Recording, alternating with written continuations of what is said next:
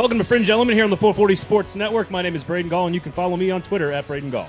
Mine's Aaron Dugan. You can follow me on Twitter at the Aaron Dugan or Instagram Aaron underscore Dugan. Hi, I'm Stephen Godfrey. You can reach me at 38 Godfrey on Instagram and Twitter. Marketing Synergy. There you have it. Uh, Alabama, Florida. Did we get a blueprint or it, was it just Alabama teasing us? We'll get into that, of course. Auburn goes on the road and in a loss. Actually, we learned some things about Bo Nix and Bryan Harsin. We'll get to that. Uh, obviously, there's some major officiating issues in the SEC that we've got to discuss. Aaron, you witnessed these officiating issues in person. We will discuss Texas A&M, Arkansas highlights a huge week four. Georgia's offense is going to murder other football players this weekend. Matt Corral's mm. now your Heisman favorite. Um, Kentucky, do I need to be concerned? I know you guys aren't nearly as high on Kentucky as I am, so we'll get to Kentucky and then Tennessee Florida week, I guess, is a thing that's happening. So, all of that today on the show. Of course, we'll also talk with Clay Henry of WholeHogSports.com. Uh, Hogs Illustrated covering the Arkansas Razorbacks. We'll talk to him about that matchup with A&M as well a little bit later on in the show. However, Aaron Dugan, Fringe Element is brought to you by Jaspers, um, repaving the road to restaurant excellence with a smile. Okay. All right. Steven? Re- let me say that Steven, again. Steven, your thoughts. Uh, repaving the road to yeah. restaurant excellence with a smile. Okay. Okay. Okay. All right. You know, there's no bad ideas. Uh, we want it to be an open forum. I like it a lot better when you. It's better than last week. When you deliver it, though, too. Like when yeah, you get the too. words correct, yeah. it was better. I do. I do like that. Go to Jasper's, by the way. It's free parking. It is the next evolution of the sports bar. Look, you, there's a lot of people that work over there by by Jasper's, and if you want a great place to grab a lunch, I go grab lunch all the time and take it to my wife from Jasper's because she works mm-hmm. right over there on West End. You cannot put a premium on the free parking part of it all, okay? Because now the parking situation is so bad. You want to go to Green Hills for lunch? Good luck, buddy. No, nobody wants no. to do that, Mm-mm. and no one wants to go south. no way. And no one wants to go downtown at any point. No, I really don't anymore. Jasper's um, go to Jasper's. the evolution of the sports bar, and on top of that, provides a wonderful opportunity for a great lunch or dinner. Great happy hours, great specials during the week. Go right now. There's there's a soccer match on a Wednesday night you could watch. There's football games on Thursday nights and Friday nights you could go watch. There's all kinds of places and times to go. Tesla drive to Jasper's. We'll see if that works. Someone's car just that like is, cr- crosses six lanes or something. that, that is terrifying considering the news of the week. Um, anyway, before we get to football, real quickly here, all the other shows on the 440 Sports Network, of course, please check those out. Football and other F words from Broadway Sports Media. You got the gold standard with Pred season. Camp opens this week, so go check that out. Nashville SC. There you go. Nashville SC, of course, club and country every Tuesday. Please check that out. And Lamestream Sports on Friday. So make sure you're downloading, subscribing to all of the great podcasts from the network. Alabama and Florida, two point game. I, I I guess my my first question for both of you is just how real was this formula from Florida and how much of it was situational, meaning Bryce Young's third start, Florida Gators played them tough in the championship game, so they didn't get scared during the national anthem. They had the home crowd. Eh, you know, like just how much of it was situational and how much of it was something that somebody else might be able to replicate. I'm excited coming out of this game. I thought I wouldn't be. I thought it was going to be a mercy killing again uh, because we saw something we haven't seen. And look, pipe up if I'm wrong, but I really can't recall a time in which the Alabama machine gets going and then the other team, regardless of SEC, whatever, is able to correct the problems on both sides of the ball at the same time and then essentially take control of the game back. There's a lot of people who thought, hey, if this game goes on for five or 10 more minutes, Florida wins just based on momentum. I don't know about that personally, but uh, to see 21 to 3 boom boom boom the inevitability come bryce young looking exactly like what we expected florida's defense being as predictable as we expected and then braden three consecutive three and outs on defense for florida long scoring drives for for florida on offense that's the thing that really sticks with me in this is that we were talking about a quarter, quarterback controversy that we didn't have to worry about but this was a florida offense that was methodical under a ton of pressure at home down big they didn't overcompensate, right? They didn't try and win it all back right away. Speed option left, speed option right, speed option left, speed option right. it was well scouted, it was well executed, and it was the best job I've seen Dan Mullen do in a long time. I was very impressed. You you now look, we've seen teams give Alabama a game. Again, that's not what I'm saying.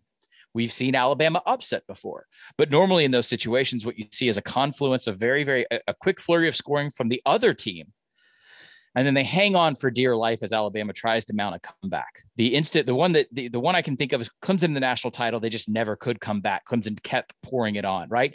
But an upset loss to an Alabama, or excuse me, to an A and M or an Ole Miss, or even in the years where Auburn jumps out ahead, this was against script.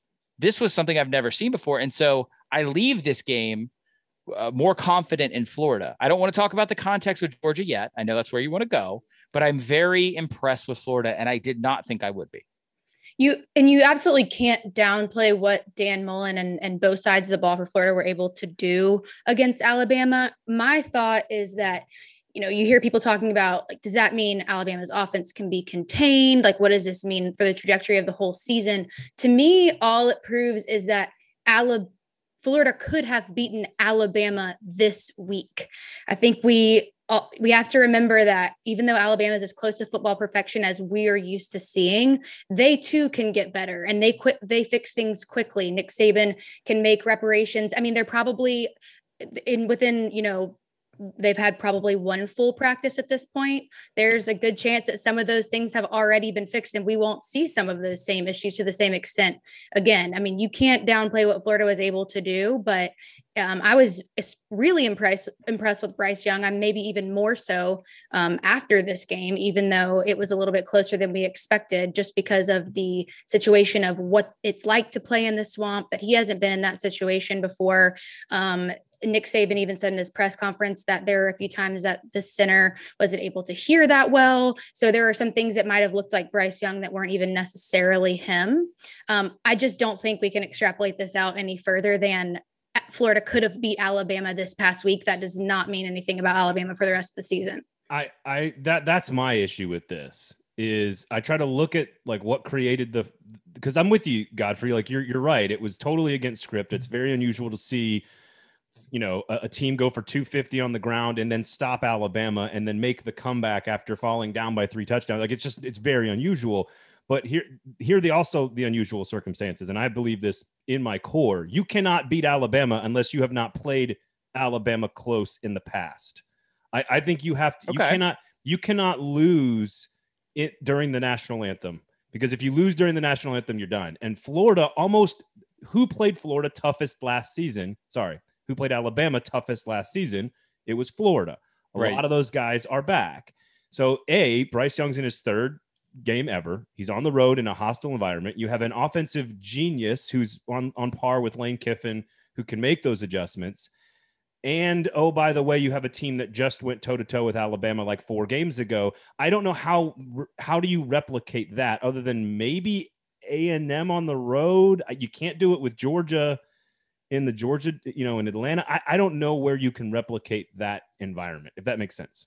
No, th- that that is a confluence of events, as I said earlier. Like, what we saw, by the way, we don't really ever say this anymore because we're all, you know, we've been doing this for a long time and we don't tend to pay attention to these things. But that crowd, I, I'm always a little distrustful of the way crowds are mic'd in the HD era, uh, there's a, a lot more emphasis placed on sort of creating environment for the television viewer. And so crowd noise is manipulated in the truck. I don't want to get into the like the specifics. no, crowd size was manipulated. The Pittsburgh, Tennessee broadcast yeah kept, kept telling me there were 100,000 people in Neyland Stadium and the television screen was showing 50,000 empty seats. So like right. I'm I'm with you on this. But the swamp was legit. The swamp was pre-pandemic, yeah. loud and and solid, big blocks of crazy humanity, and it felt like the old days. And, and honestly, like after suffering through a really weird, emotionally anemic year last season, that was great to see. So I would just celebrate that. Full stop. It's nice to have that back. All right, so the George, Aaron, you got something else you need to add? Well, I was just going to say that to me, even though in some ways we can look at this as like maybe Alabama is a little bit um, more of earthly than we thought.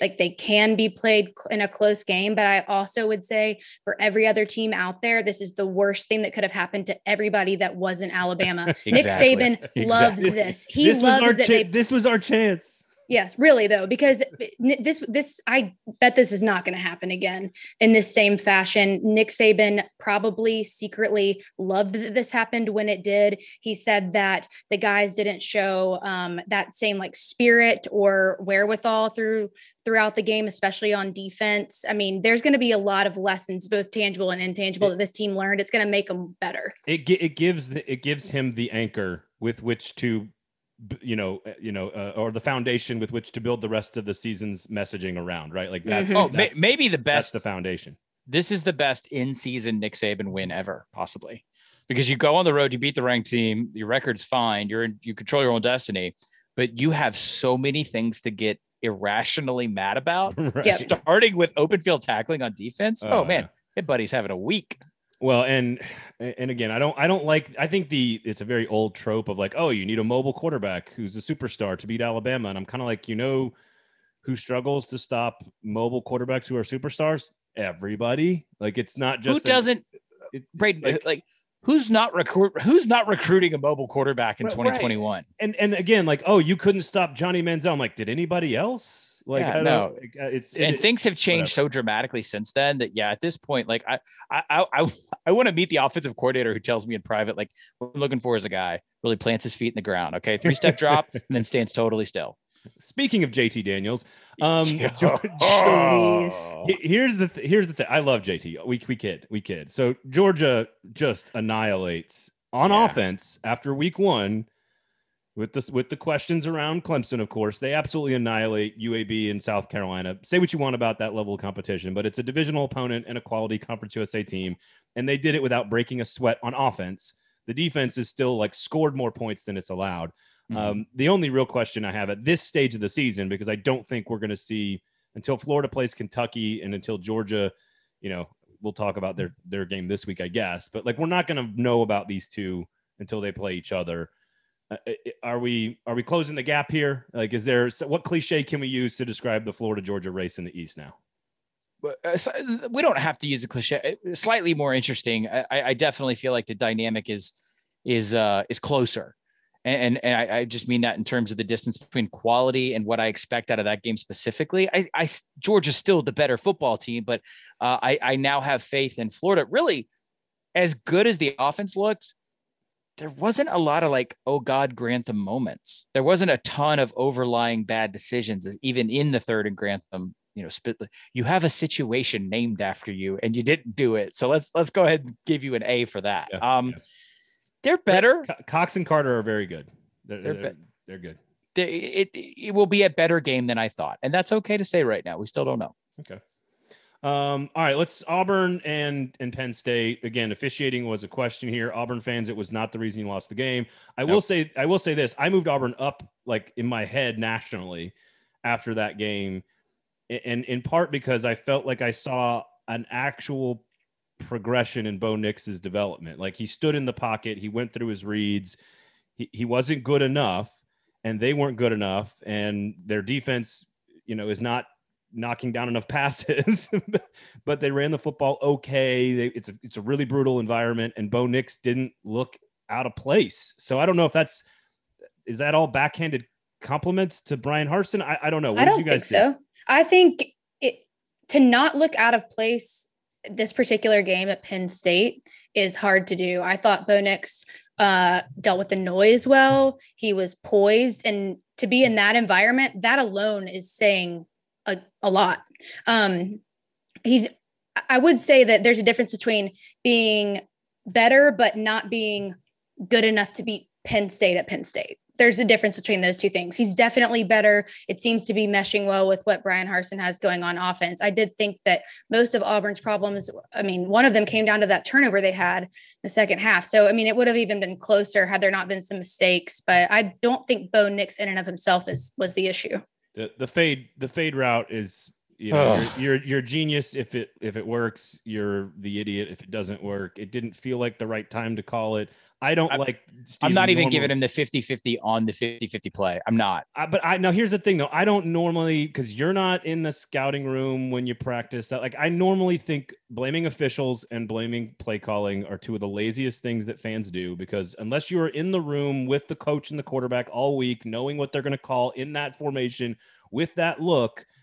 Eh, That, that could have been what they planned all along and they just didn't execute. I don't know. Like I, It would be well, then it would Do you see what I'm saying though? Like that that is a generous, generous interpretation for Bryan right. Harsin. Because I'm the guy who's been on here for three weeks saying, I can't wait to see this Boise offense work in the SEC. And then what does he do? He does something that's unnecessarily complex and, and in the game deciding moment when you do have Tank Bigsby and you have an offensive line that was more than comp like they were competitive. They were better than I thought they would be. That what I think happened there was they were trying to create a rub and then the fade was going to be in separation this is all too much, guy. This is all too much. It, it, this is a game of inches moment. And I understand the complexity and love the complexity of what it is you do in that offense. I don't know if this system is as far along with these players through three weeks in the first year that that is your game deciding play call. I- I'm okay. I'm okay. I'm big okay on big would have been fine in that situation. I'm okay with that. I'm. I, can we at least all agree, like with Aaron, and that Bo Nix looks better? Bo Nix is more comfortable with Bryan Harsin than he was with Gus Malzahn. Right. Right. Which is ironic because Dillon Gabriel is more comfortable with Gus Malzahn than he was with Josh Heupel, but that's neither here nor there. So, well, he's not too comfortable right now, but yeah. No, that's true. Broken, broken clavicle. Um, there. Uh, uh, all right. So, any other evaluation before we get to the officiating issues? Because the targeting, the pass interference, the down that they just skipped altogether. The grounding. uh the grounding like I, I, look I, I don't know and we can go to the mississippi state because i know aaron you were there for mississippi state memphis which was a fantastically entertaining football game um as as Steven, i think you suggested it would be but two number fours on the field when the play should have been blown dead both of which could have been reviewed the play in penn state and the play in memphis I, the sec has issued all of these apologies uh, it's i don't it doesn't i don't know what we say here folks. Like I honestly like it was bad. You need to be better. What else do we say? Like these mistakes cannot happen.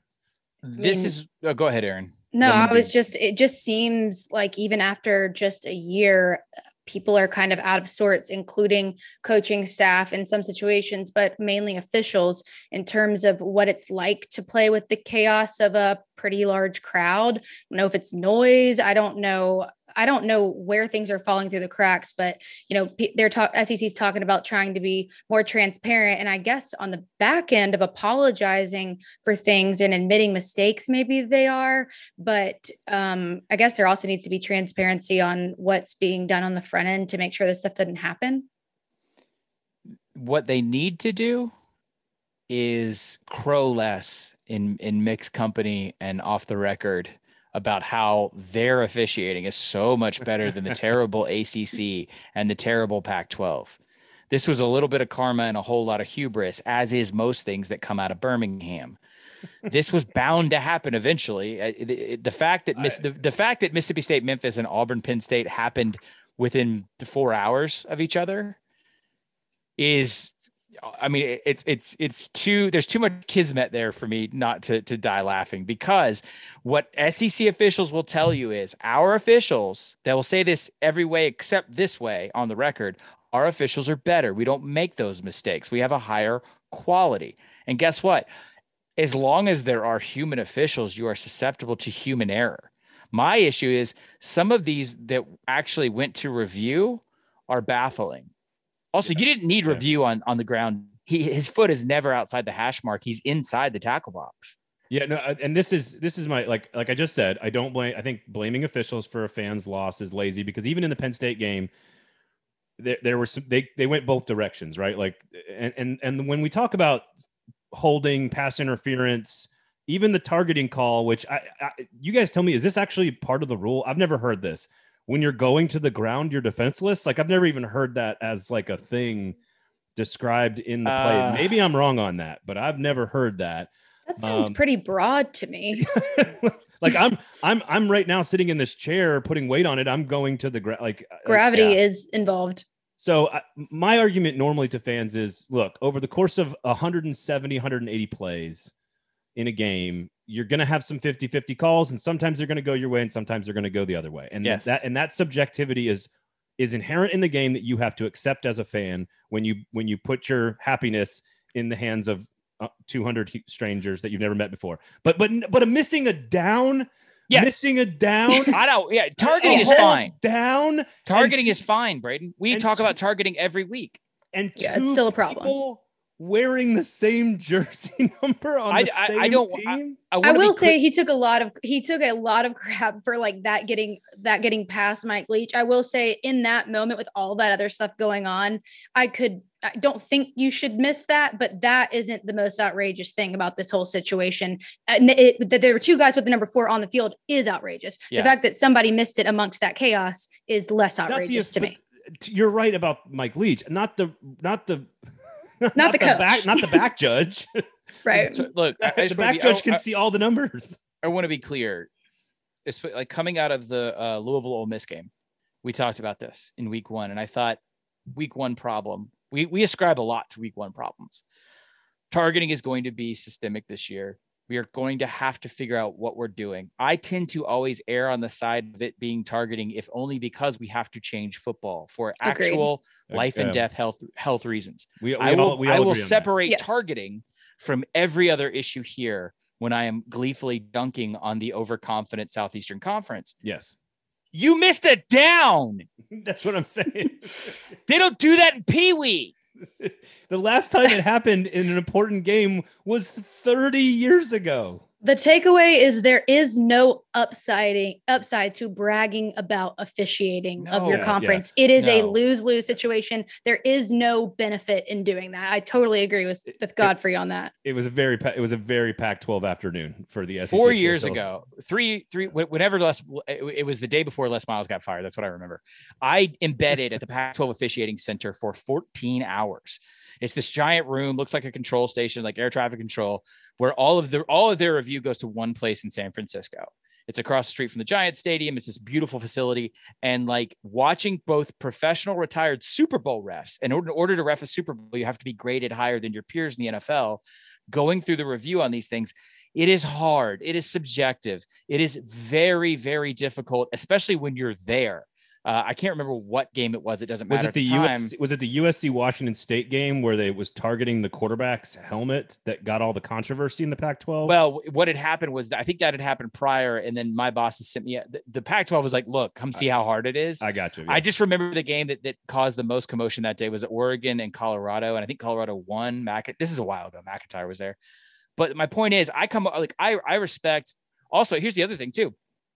Go to the Big 12. They are going to call ineligible uh, man downfield completely different. This is a problem in college football. I'm not trying to dunk on refs. I'm trying to dunk on the concept of thinking that you solved the problem. yes, yes. You did not. In fact, you came away with the dumbest thing we've seen in a couple decades, bro.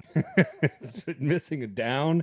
Uh, and then you cost Mississippi State uh, again on that one play. There were two two issues that should not have taken place for for for the officials in that game. So, Aaron, how was the game though? How how how the family? Other uh, than that, how was the play? how did the fan how did the family enjoy the dub? Well, we didn't know that the weather was going to hold out, but it kind of cleared up, uh, you know, just in time. I mean, the Dug- the Dugans love a Tiger W, so obviously I had mixed emotions because I wanted, you know, I was raised in Memphis, but also it's you'd rather win and and without some egregious errors from Yeah. officials. Yeah. So um, I'll take it. Um, the Dugans were happier. It was a better ride home. Um, could we have won in a less controversial way? Probably. I, I just having a lot of familiarity with Memphis fans over the years, like working in sports journalism in that part of the country, and then also having attended Ole Miss. I'm pretty sure most Tiger fans didn't care how that thing No, was carved no, up. no. It was mm-hmm. a win over the SEC inside the Liberty Bowl. And I just knew that I was going to have to talk about it today. Yes. no, hey, real fast. This shouldn't take anything away from Memphis. That's a situation. No, there no. are plenty of there were plenty of times where if we're if we're talking about trying to understand narrative here, Mississippi State's defense was not what I thought would be the problem this year. And inconsistency there to go to look at the series of games with NC State in the middle, This is very hard to understand. Th- their defense was good against Memphis. Yeah. It was solid. The only way Memphis scored was with with the weird all the other weird stuff. Like it, it- like this is a Memphis team that's averaging like whatever seven eight yards a play and 500 yards, and th- they actually did pretty well against uh, uh, Zach Arnett's. I think he's I think he's solid. I I, don't I- no, I think he's good. I am just- coach. So this is not the same team week to week. And All now right, we're that- we're that- we're far enough away from week one where I'm very confused still. And if I'm looking at going down the stretch now, especially through October, this is probably the one team in the league I would have the toughest time prognosticating. Okay, that's good. um, that- just just you- say just say COVID a few times to get that taste in your mouth, and, I you'll be and you'll be okay. Kind of. Say, say it a few times. That's- I can't believe they've actually kept Mike Leach's mouth. That's not even that's not even a vocal warm up. What does he mean? I don't know. I don't know. Like like we all work at like you guys especially more than I me, work worked in with him. broadcast. I worked Work- with him. Yeah, but like when you're in broadcast, you you do vocal warm ups. COVID doesn't do anything to open the throat. it doesn't do anything to like loosen your jaw. What the hell?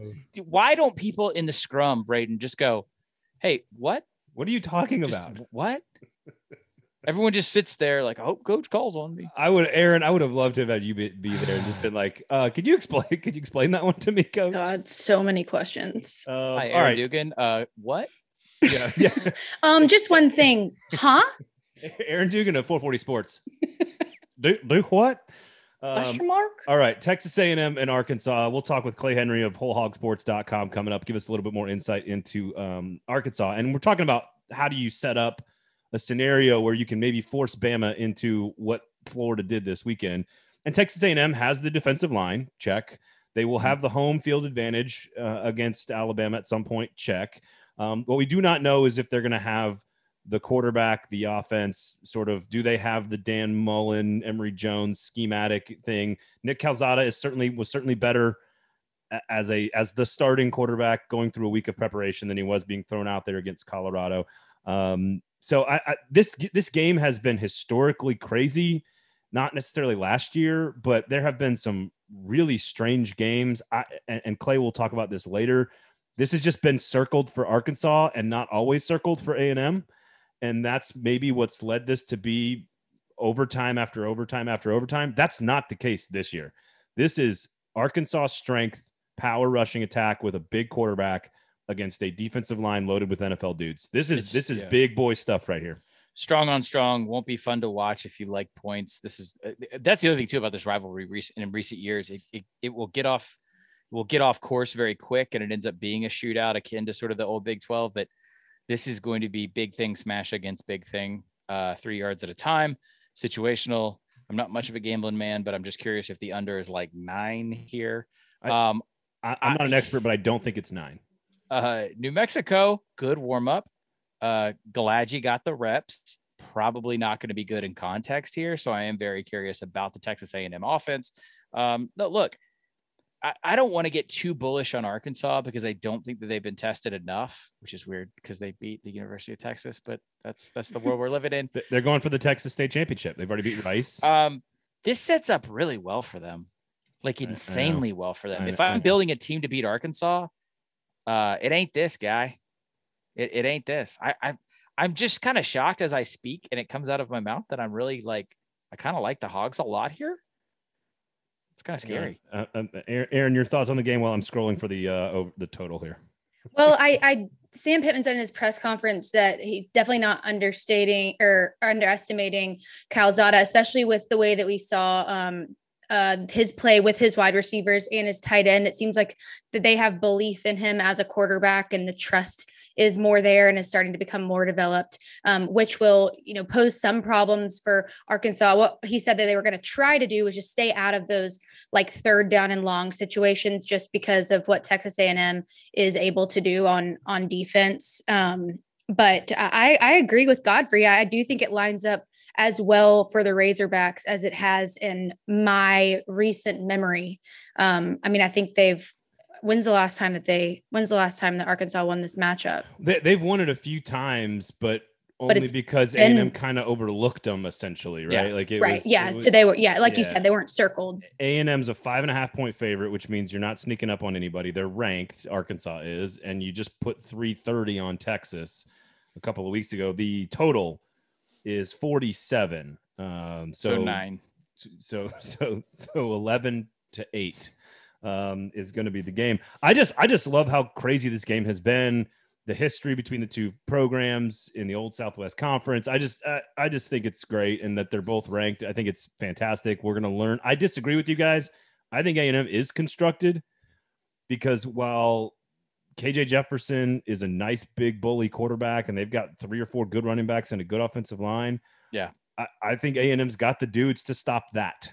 And if I you're will. gonna, s- and yeah, if you're going to force yeah. Jefferson to make Yeah. throws, that's where I've got questions. I mean, I could definitely talk myself into like, okay, all right, well, this is just more talent. This is a more talented situation that you were in at Colorado, and you got big and small there and survived Yeah, the game. And true. you and you you have since gotten the backup repped enough to to open that book more because against Colorado, they were basically running four or five plays because it was an emergency, and so. Yeah, I mean, I could I could see that either way. I would say how how much better would this rivalry be if Jerry Jones just would leave college football alone and it wasn't stuck in an anonymous parking lot in Dallas, Texas, and it was actually on campus, Oh, which is why we like college football. Fay- Fayetteville was so so awesome for that Texas win. Yeah, that would be Dude, good. Fayetteville's a, beau- a really It's underrated place for a game day. It really is Um, amazing. I should have mentioned this when we were talking Mississippi State. They are um because they'll play LSU this weekend at home. We're talking about not being able to predict them. They are a two and a half point dog at home. What do we think Sure. about that, folks? Black hole. uh, you are asking me to ascribe like thoughts and th- like concrete statements to this Mississippi State team and Ed Orgeron's LSU. It might as well be week negative one. Seriously, what do you want me to say that I doesn't really don't sound like it couldn't happen? week neg- I've never heard week negative one before. That's I a would be one. making something up That's to say anything. Uh, I don't respect. I- Like I, I, I don't believe in the LSU offensive line. I uh, that that's a huge Check. issue there. Um, Mississippi State, as we said, pretty much as a total body has been inconsistent week to week. I Okay. don't think that Mike Leach has evolved using more two run back and all this stuff that he slid out during the offseason that particularly well. I, I like state plus the two and a half because I think defensively they're better than people think. And Okay. will, and will stop Max Johnson.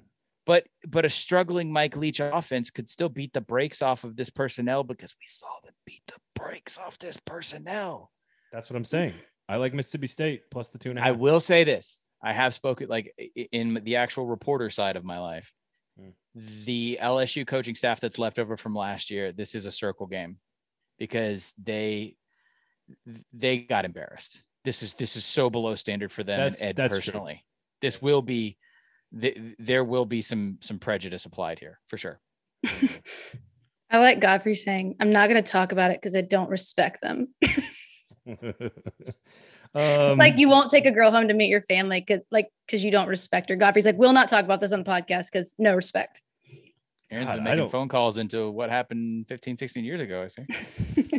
I was, I was gonna, I was gonna say there's there's plenty of girls you don't take home to meet your parents. You Yeah, just don't ever yeah, tell them about that, uh, yeah.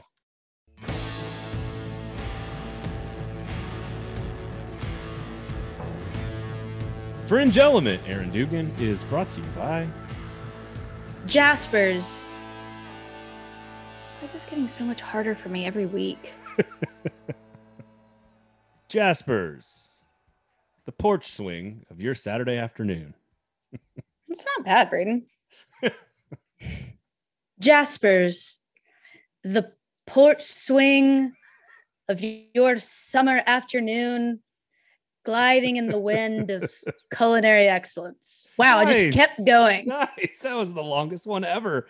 and it worked. It worked. Wow. Just gliding in the excellence.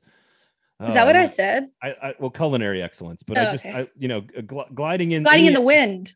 gliding in the wind of the excellence is even more impressive, frankly. Um, go to Jasper's, Strong wind of excellence. where, What? The, where, where the parking lot is uh, eh, eh, nothing but excellence. Um, the, Mhm. the menu is nothing but excellence. The happy hours are fantastic. You can go. Um, it- look, you got soccer match on Wednesday night. You got football on Thursdays and Fridays. Like there's tons of reasons to go grab a bite at Jasper's, of course. Uh, Right. My, my wife, as I said earlier, works over there on West End. She's a Jasper's lunch person all the time, loves to get some lunch from Jasper's. So there's a ton of people working over there. So if you want to pop on by, it's a great place. There's a to ton of people working. Yeah, tons ton of Oh, people working you- over there. Oh, you meant in the Yeah, area. like there's like 67 I hospitals. thought you were like, there. there's yeah. people that work at Jasper's. You could get a nice breeze if you the parking lot gets a nice breeze to it. come, You can come to can also operate a port swing, the parking lot. Come, come to Jasper's where we have employees. Braden sometimes feeds his wife lunch from there or just doesn't give her lunch at all. It just depends on the day. Yeah, it depends. It depends on the behavior. Sometimes my wife eats lunch It if I bring it to her. Well, um, no, Jasper's has a fantastic menu, a fantastic parking lot. Yes, there's a breeze in the parking lot from time and to people time, work there. and and they have employees. So these are reasons to go to Jasper. They're missing nothing. Someone, someone, so- someone will in fact come take your order if you walk into if you walk into Jasper's. Somebody will be there to ask, "What can I get for you?" Which honestly, in Nashville, there's a lot of places where that doesn't happen. Just these crowded bars, despite ongoing large sweeping pandemics, and then no one takes your order. You have to you have to fight your way to the They front, just- not at Jasper's. They just stand there and stare at you like, "What? You want me to serve you?" And we're like, "Uh, yeah." Mhm. That's what that is, in fact, what we want. I, I I'm here for a cocktail. What are you doing here? Just trying to get a nice fresh breeze. It's not- Okay, we should listen, keep going. that that's not what happens with Jen with two ends. You walk into Jasper's, oh yeah, she's like, "What can I get you?" Like takes her two seconds. She's re- she's got your order. She's you're ready to go. So go to with that Jasper's. extra in comes a big extra dose of enthusiasm. Yeah, there you go. hmm There you have it. So go to Jasper's. Lots of enthusiasm, employees, a breeze in the parking lot, uh, all that great stuff. So go to Yep. Jasper's. There you have it.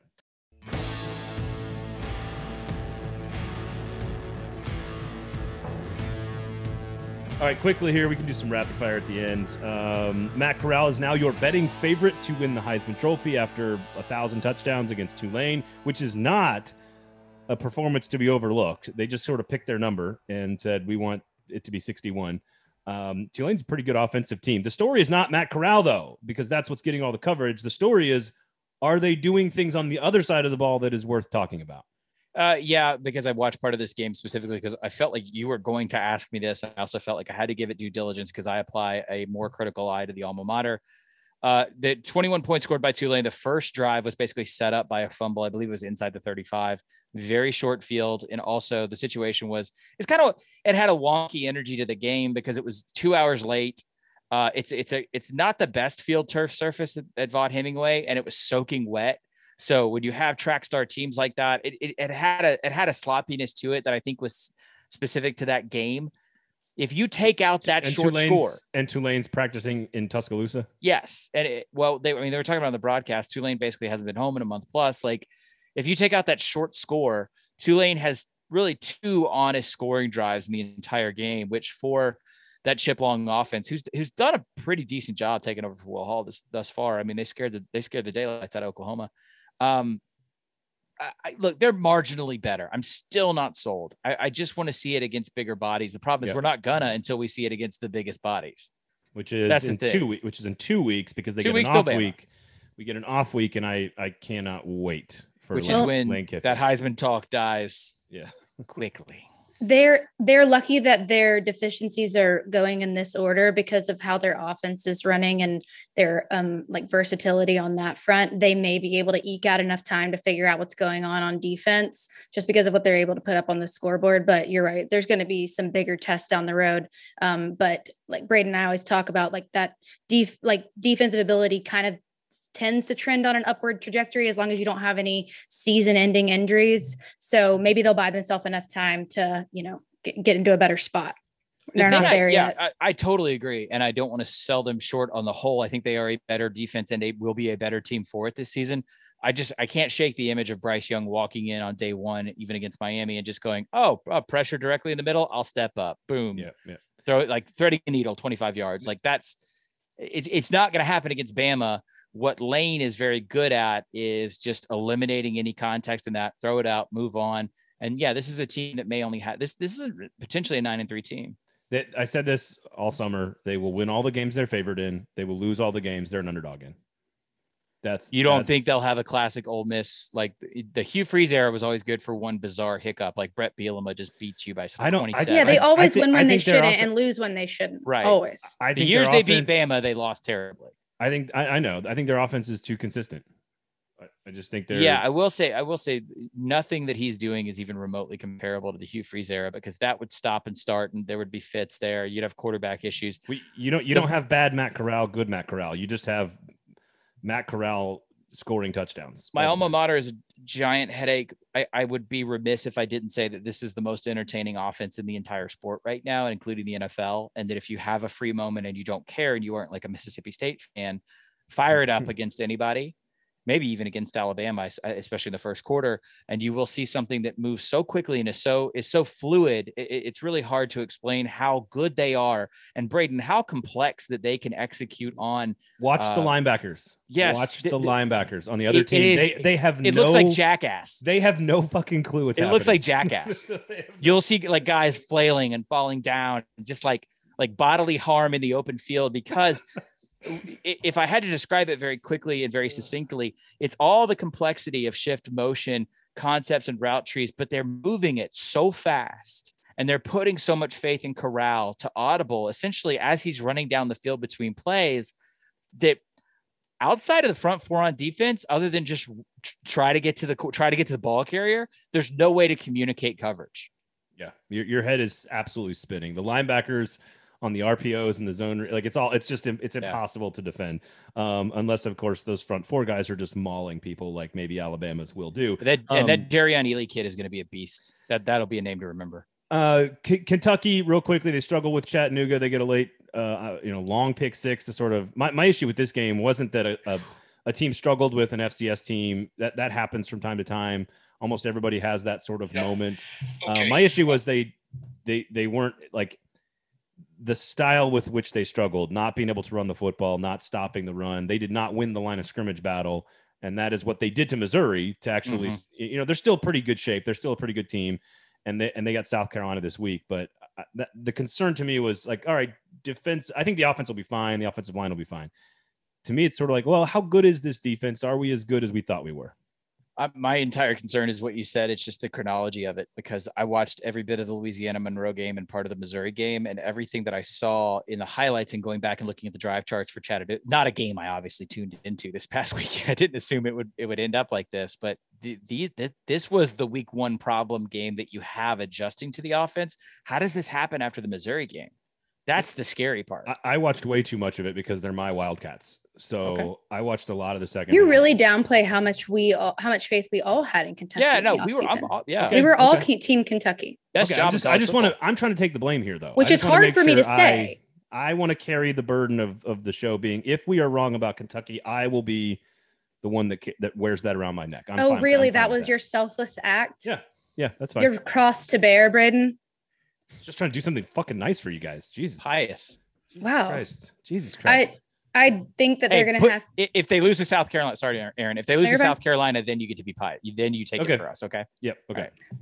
I, learning to deal with like shift the getting back to the middle thing I always talk about like learning to deal with momentum shifts is is something that I think Kentucky's going to have to figure out just uh, you know that ebb and flow that's um, you don't want you'd rather be up the whole time but it's going to happen and how do you deal with it and how do you mentally deal with it and physically deal with it is going to be the theme for them I think going forward Uh, Aaron- I was gonna say, Aaron, you you hear this all the time in interviews too, and and I think for a while we would discount it when we were like, I know I did it young at younger times in my career. I'm really starting to respect when coaches say we have to stay consistent.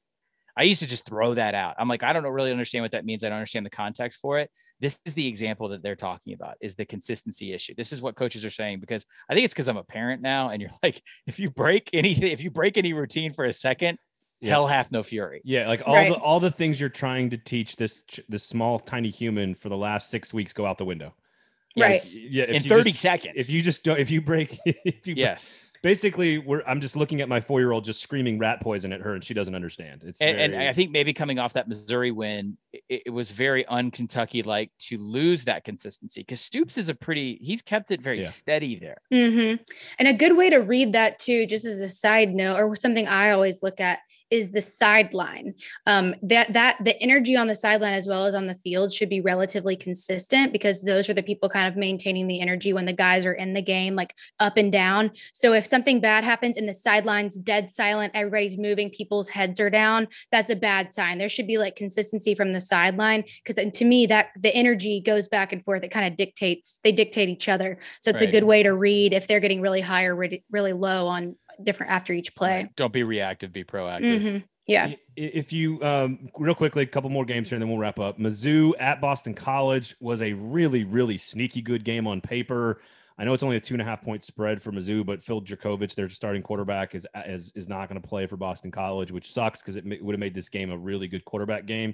Um, but if Mizzou can go up there and win a tough game, that is a physical. Yeah, dude. That, that is a physical sort of identity, culture, cliche type of program now under Jeff Hafley. If they go up there and win that game, they've got a couple of more W's on their schedule. They very much could be five and one when Texas A&M comes to Columbia. So if they win, I I- honestly with even with Jurkovec, I'll give him this ass. Like I won't put an asterisk on it. I don't think people understand how how like fundamentally good BC has become in such a Yep. short amount of time. Yep. You're going to hear Jeff Hafley's name a lot, and especially when you look over in that league, they've been wildly consistent in the face of programs that have had head coaches with longer tenures and more talent struggling to do what they've accomplished in short order.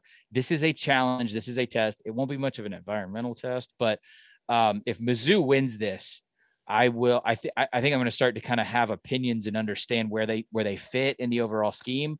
Um, yeah, I'm very interested in this game. They're an upper third, bottom upper third It's hard. SEC team. Like It's if they win this game, if they don't win this game, then they're just a middle of the pack SEC team that's got a good quarterback with a nice coach, and that's that's sort of about it. Liberty Um, Bowl. when will you be called for jury duty on the uh, first degree homicide that will take place in Nashville? I just want to go because uh, so I'm I'm going to go to this game, uh, and I'm going because I think I I, I just want to see Georgia in person. I just want to see this. I want to see like this front seven. Get some other things done. Maybe I'll bring some like I don't know like a book or something. Aaron, I mean, uh, are you going to go watch uh, the alma mater this weekend? They're a 35 and a half point dog. It's just tough, probably. But I will say how many how many cocktails at Jasper's before we go to the game? 35 and a half. what Aaron? what time is kickoff It's, again? it's 11. Uh, Okay, well, that depends. That that gets in the way a little bit, but as much as we can. Don't think I've been at 10 for brunch. We'll have a solid hour. it's a very if, if you have a very productive 10 a.m. you'll be fine. Um, Mhm. there you go.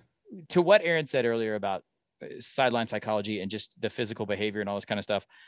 If if everything that Clark Lea is selling is even halfway legit, the fourth quarter of this game is going to be wildly important for the next two years.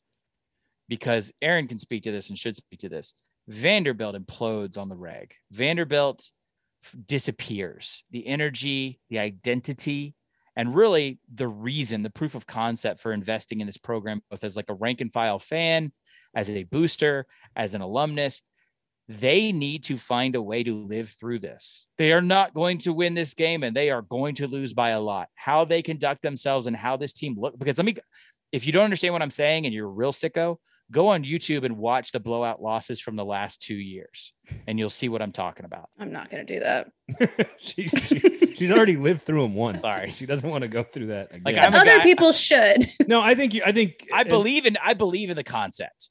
But Yeah. he's he's got a he's got a hell of a task psychologically until they could even Yeah, have yeah. Competitive football players on that roster. Right. and- And how do you use and how do you when you're down by a lot, when you're getting your ass kicked for lack of a better phrase, what do you do with it? Are you just trying to maybe salvage some kind of self-respect and like right. just tr- sort of kind of ease by or are you using it to continue to learn, to try things out? Like even if you're going to lose the game, if it would take a miracle for you to win the game, like what are what are you using that fourth quarter for exactly like you said, Stephen? And and how do you how do you actually make it a learning experience rather than just trying to duck your head and hide? so exactly. I, I purposely wanted to bring Florida Tennessee, one of the greatest rivalries in the SEC and w- the most important one for about a decade in the late 90s.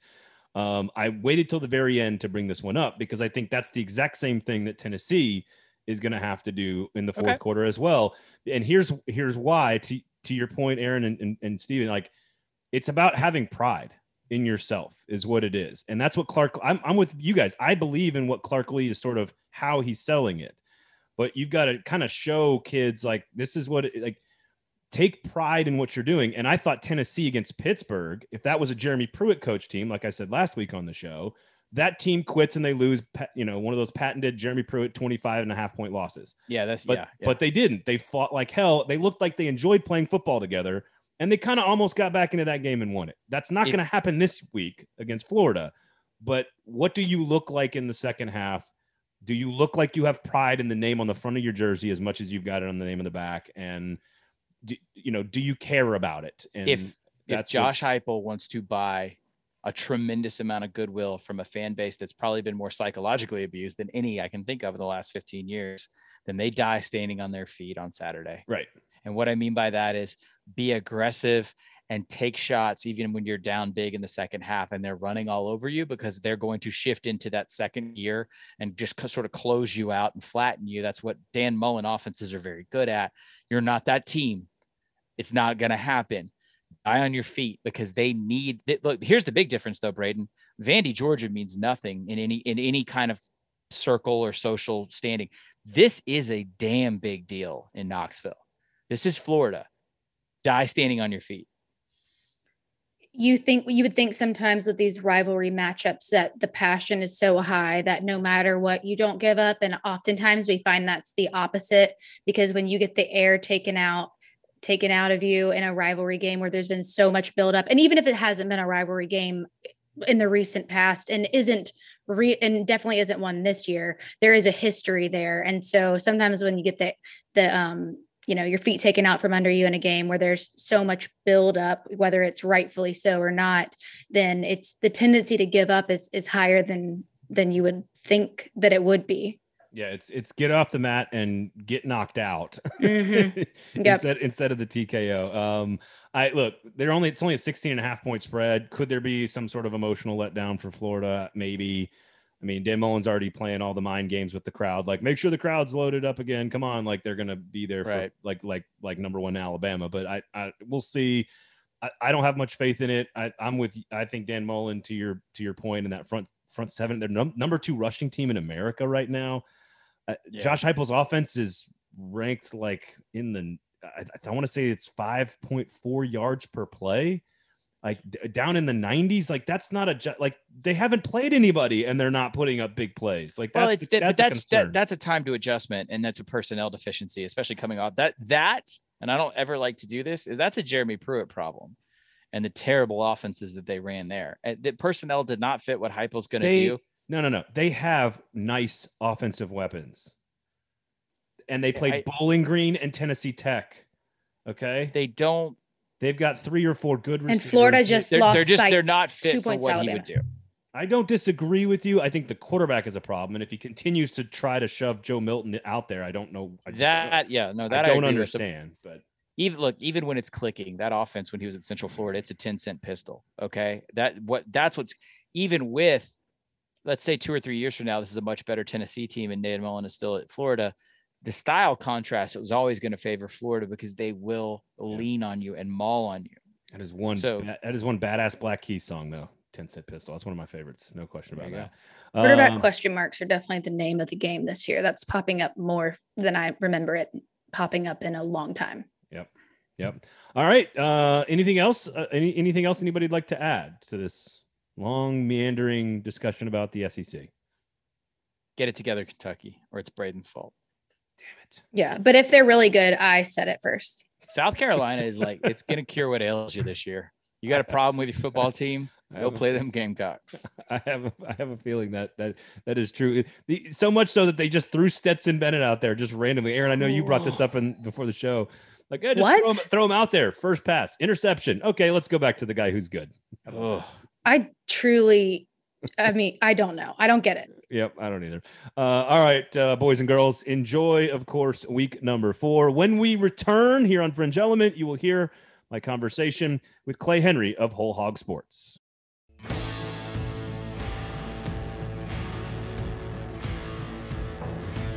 Well, Clay, always a pleasure, man. Good to see you. Good to talk with you. Good to have you on the show. Um, obviously, a massive football game. Before we get into the specifics of the game for Arkansas and for Texas A&M coming up this weekend, I just want to get your thoughts on how this team has evolved in Sam Pittman's second year. Uh, obviously, the offensive line. He's an offensive line coach. They're running the football like crazy. What has been the secret to that transformation?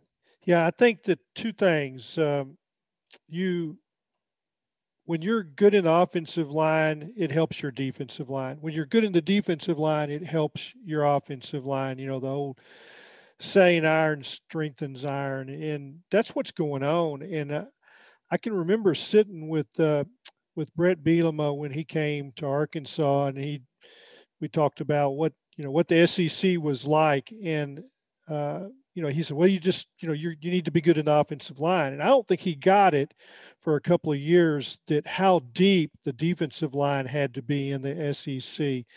That you have to be able to rush the passer in the fourth quarter. You have to be able to stop the run, um, or nothing else matters. And uh, the he said after a year or two, he is every good team that we play, and that's you know, that's Florida, Alabama, Georgia, LSU, Auburn, those teams that you know are going to be good every year have eight defensive linemen. And I, I can remember, oh, maybe pretty soon into my time covering the SEC 30 years ago, and you'd watch in pregame warmups and you watch the defensive line and you'd see three groups and you couldn't you couldn't pick out who were the starters. You know, I mean, you you could look in the roster and you would know but then you'd look at Arkansas and they'd have four. And if you got somebody hurt, then you're in real trouble. But the you know those good LSU teams and you know Georgia and Florida and back to the former Tennessee team, same deal. Uh, those good SEC teams are just loaded on the defensive front and and have good offensive line, and that's what Sam's done in a really short period of time. And they have eight defensive linemen. They were playing a three front last year because they didn't hardly have three. But they really have worked in the off season. They added the three transfers. Ridgeway is really a good player at nose tackle, and I, I think he wore out uh, Texas's redshirt freshman center in about 10 plays. And then they brought in a, uh, two more guys in the first half that rotated. I think that guy wanted the game to be over at halftime. and that's what you have to do and you, are to be able to play and hold your own with these SEC teams. And Texas A&M is like that. And uh, I can remember watching Texas and Texas A&M and Arkansas in the glory days of the Southwest Conference, and they were the only ones that really had defensive linemen that you thought were SEC type players. What we know right now, and uh, that's where the game is won. Everybody watches the ball. You watch that tall sweep, and you, you know, your your eyes follow the ball. And if you'll train your your field glasses right on that center, you'll see the guards, you'll see the defensive tackles, and you'll see the linebackers flash, and that'll tell you what's going on. Yeah, yeah. It's it's sometimes this really really complex game is overly simple at times, and uh, and that's sort of my second question about the quarterback play for Arkansas, which obviously when you're running for 280 yards a game, eh, over 300 yards a game or whatever against Texas, it certainly allows your your quarterback to um, a lot of that pressure to be removed from him. Has what, what have you seen from from KJ Jefferson? What are they asking him to do? And do you think they're going to have to ask him to do more in this situation? Because to your point, Texas A&M's got some NFL guys uh, on that defensive line. Th- those are those are not the same players that Texas had. These are SEC A&M guys. No, you're right, Braden. In the linebacker play, Texas was really substandard with their linebackers. They could not fill the alleys, and so. But KJ Jefferson, what he is, he's another tailback or another fullback, whatever you want to call him. Uh, there's been all those Cam Newton comparisons, and he's not that but he's close. And I, I can remember w- talking to Dave Rader, who was uh, old head coach at Tulsa, and he came over and watched to practice early on. Um, he was Shula's offensive coordinator at Alabama. Watched an Arkansas practice just for funsies, and he's like, "This this KJ Jefferson is gonna be a dude." Now he's not ready in the passing game. He can't right. fit it in a tight window, and you have to be able to do that on third and seven. Or you run the quarterback draw on third and seven if everybody's going to play man and but that's what he gives you is another another guy and he seems to be able to to read the, the tackle.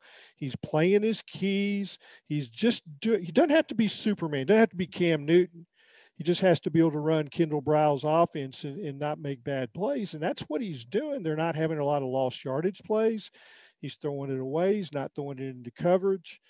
He he's he's just been what they need when they're winning the battles up front. And then they've got four or five running backs that that are not bad. Yeah. They're not they're there, there's not any of them that are say Isaiah Spillers like or Darren McFadden like or Felix Jones like, but they're really good and they're going to get better. And, you know, all of it works together. You know, they're better in the secondary, they're better at linebacker, but KJ Jefferson, because their team is better, is just has to be KJ. What is it about this game over the last 10 years, eight years, whatever? What, why is this game as insanely bizarre as this game has been? Well, I think that sometimes uh, one side maybe was better, didn't take the game as seriously. In the SEC, you you circle two or three, and I think Arkansas, when they weren't as good, circled this game and really got ready for A and M and probably played up to A and M's level. And then there was some, you know, there's been some other games where, you know, A and M just didn't play well, and it, and it became, you know, a dogfight. And they, there've been some really fun games. Uh, last year's game wasn't one of them. It, it was, and then you can you can go find, you know, like a Johnny Manziel game that that wasn't close. But the rest of them, you know, they've been overtime or the last possession or something bizarre happened.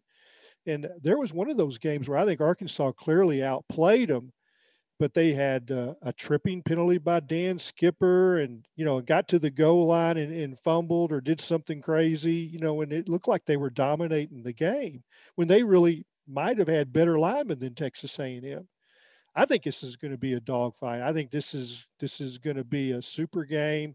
It will be physical as all get out, and and uh, I think uh, you know this is a blue collar Arkansas team, and I think that's kind of what Jimbo's done with Texas A&M has made them blue collar, where they weren't before. I mean, I don't think Kellen Mond was anything special, but they were so good up front on you know their offensive line and their front seven that they just don't do anything crazy, don't get us beat. And he was that that kind of guy last year for them. Uh, was that win over Texas like was that the biggest win since when? Like 07 beating LSU? Like when when was because I know the borderline erotic game took place, but that's kind of in a bowl okay, game, and, and that not was sure not, yeah, that was not vintage Texas. Throw that one out. Yeah, that they that was uh, Charlie Strong on his way out. Let's put it that way. You know, he, that was where everybody at Texas knew Charlie wasn't the right guy. Bless right, his heart. Right. And, and Arkansas was pretty good up front on both sides of the ball, and they kicked their butt. But that's, you know, it was not anything to brag about uh, or to give your coach and athletic director new contracts over. It wasn't that. In fact, I remember uh, talking at halftime with Kirk Bohls, and I said, "That is not vintage Texas. There's nothing to brag about." You know, and knocking the snot out of these guys. I mean, they just came in and, and laid down. I mean, you know, get any real satisfaction other than that's a notch in the series. You know, that's that's all it is. But I want to tell you, Arkansas has been down so far that that game two weeks ago restored pride in the state, and it, it might not be a good Texas team. We'll we'll know more later, but there's a lot of four stars on that Texas roster. Yep. Uh, they now they got whipped physically, and and I, I think that was, but just just think about this KJ Jefferson. You say, well, he's not been great. Well, how many Arkansas quarterbacks can say they put up 40 on the Longhorns? not very many. not Quinn Grovey, not Matt Jones. Matt got 38, but he didn't get 40. Uh, so, but yeah, it was, it meant a lot to the program, meant a lot to the state of Arkansas, a lot of pride. Uh, I'll tell you another thing that's interesting. You know, you got 12,000 students in the stands, about half of them are from Texas. It meant a lot to them. They couldn't get into the University of Texas. There's an awful lot of Arkansas students that, because of that 6% rule, graduating, you have to be in 6% of your graduating class in the state of Texas to go to, to UT. Hey, there, there's some Texas hate in those guys. I love that. I love the student body analysis of a rivalry. That is why we love college college football. So it's what much. it's all about. I know, I agree, man. And so if they win this game, let's hypothetically say they win this game. Is that is this the biggest? I mean, again, am I am I correct to go all the way back to 07? Is that the sort of Probably so. Yeah. Well, I mean, when you go back and think the Petrino going to the BCS game, the LSU game, yeah, the Mil- Mir- you know, the beating LSU to uh, to get the trip to New Orleans, that, that's pretty big. Yeah. And they were, you know, they were playing Ohio State for really to finish in the top five in the in the national polls. So that that's pretty good. But so here's what they'll have. I've got, you know, we do Hogs Illustrated magazine. Always thinking about, all right, what am I gonna put on the cover? it will say if Arkansas wins this game, it will say Texas State champs on the cover Oh, I of the love it. magazine. I You beat. Rice, you beat Texas, you beat Texas A&M. I mean, nobody else wants to play them, so that you know, that's it, three and zero. Watch out for those TCU Horn Frogs there, all right? Watch out Yeah, for well, they'll, might. Well, they backed out of the bowl game, so they're already they're already disqualified. Braden, I love it, dude. I love it so much. This is why got I to be fun. Make it fun. this is why I love college football. Um, I think you're right. It's going to be an absolute war. Um, I mean, A and M's the the slightly perceived better team and the edge here. I, I don't know if you've got a. I, I'm not a big. I'm not big on predictions. I sort of just like enjoying the games. But if you've no, got a, this is hey, you got to be Roy Kent, right? Ted Lasso. You got to be Roy Kent. We're not down there. We don't know. I, lo- I love it. I love it. It's and he won all kinds of awards. I think right. Didn't didn't They won Lasso them all- all. Won, won every Yeah, single. they won them all. I mean, we don't. We watch each episode twice in my house because we can't get all the English dialect. You know, it's well, like, and my, and my wife like falls, listen to the Cajuns. my and my wife that's exactly right my wife falls asleep in every episode so i get to watch it twice so she like she has to keep watching them and i'm like okay we're still on episode one right like how many times do we have to watch this before you're gonna make it through the entire episode so uh clay man always a pleasure man enjoy the game this weekend it's gonna be a lot of fun gonna be a battle and um go go get that state championship all right Okay, Braden. Anytime. Thank you. My privilege.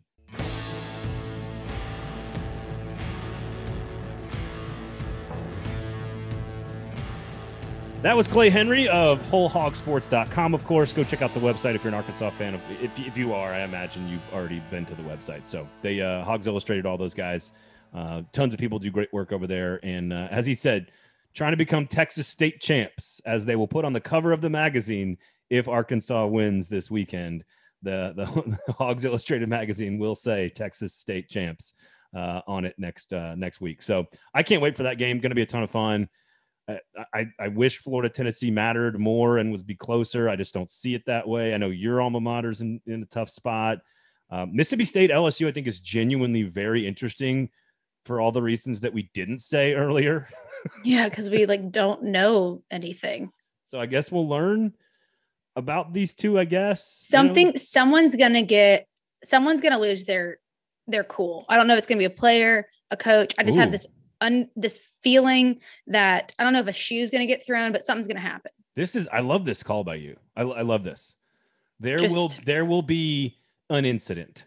Right. That my, my, Mike Leach and the and Mississippi State's coming off a weird week, and they're probably going to have some uh, what is it like misplaced emotion from everything that they didn't Sure. do or stick up for themselves last week. LSU is just insane, so we'll Yeah. see. I know. I totally agree. I this is fan, this is a great call by you. And Steven's not around to hear this, so I will absolutely make sure that if something happens, you get your credit next week on the show. Thank you, Braden. hundred percent. I feel like Godfrey would agree with me on that too, just like you are.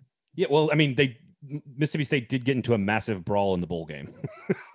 it's not it's not like a huge hot take. Like No. interesting, interesting go, maybe not a not a hot take. No one's it's a disagree. but it's a I like the call though. It's But a very, fun. It's a very fun call. There will be a bizarre incident in the LSU Mississippi State game. All right, uh, Erin Dugan, Fringe Element is brought to you by Jasper's, the where the original recipe for pig suey. Jaspers, where you can get almost the whole hog on top of your sweet potato fries. Almost. I mean, obviously Although- that would be a lot of animal on top of one order of fries, but That would be Jasper's, the only restaurant ever that has a chef that could actually market pig suey. Pig stewy. Pig Stewie, look at you. Look at that. I we know Deb listens to every second of this show, so she's got a new idea. she's got a new idea right there. Um, go to Jasper's where you can get some pig stewie. How about that? That's fantastic. Free fantastic. parking and a side of pig stewy. There I you go. it. I love it. Uh, for Steven Godfrey, her name's Erin Dugan. My name's Braden Gall. Thanks to Clay Henry for joining us as well. Enjoy week four, everybody. Please rate, review, subscribe, share the show. And you know what? Happy birthday to 440 Sports. If you're listening to this on Wednesday, Yes. 440 Sports is one year old. So Happy thank you. birthday to us. Thank you to all of you out there who have listened and have subscribed and have shared the product and been a part of it. Thank you. That's all I got to say. Thank you. We'll And do something nice. We'll do something nice for them. And thank you for listening to the show. Enjoy week four, everybody. This has been Fringe Element on the 440 Sports Network.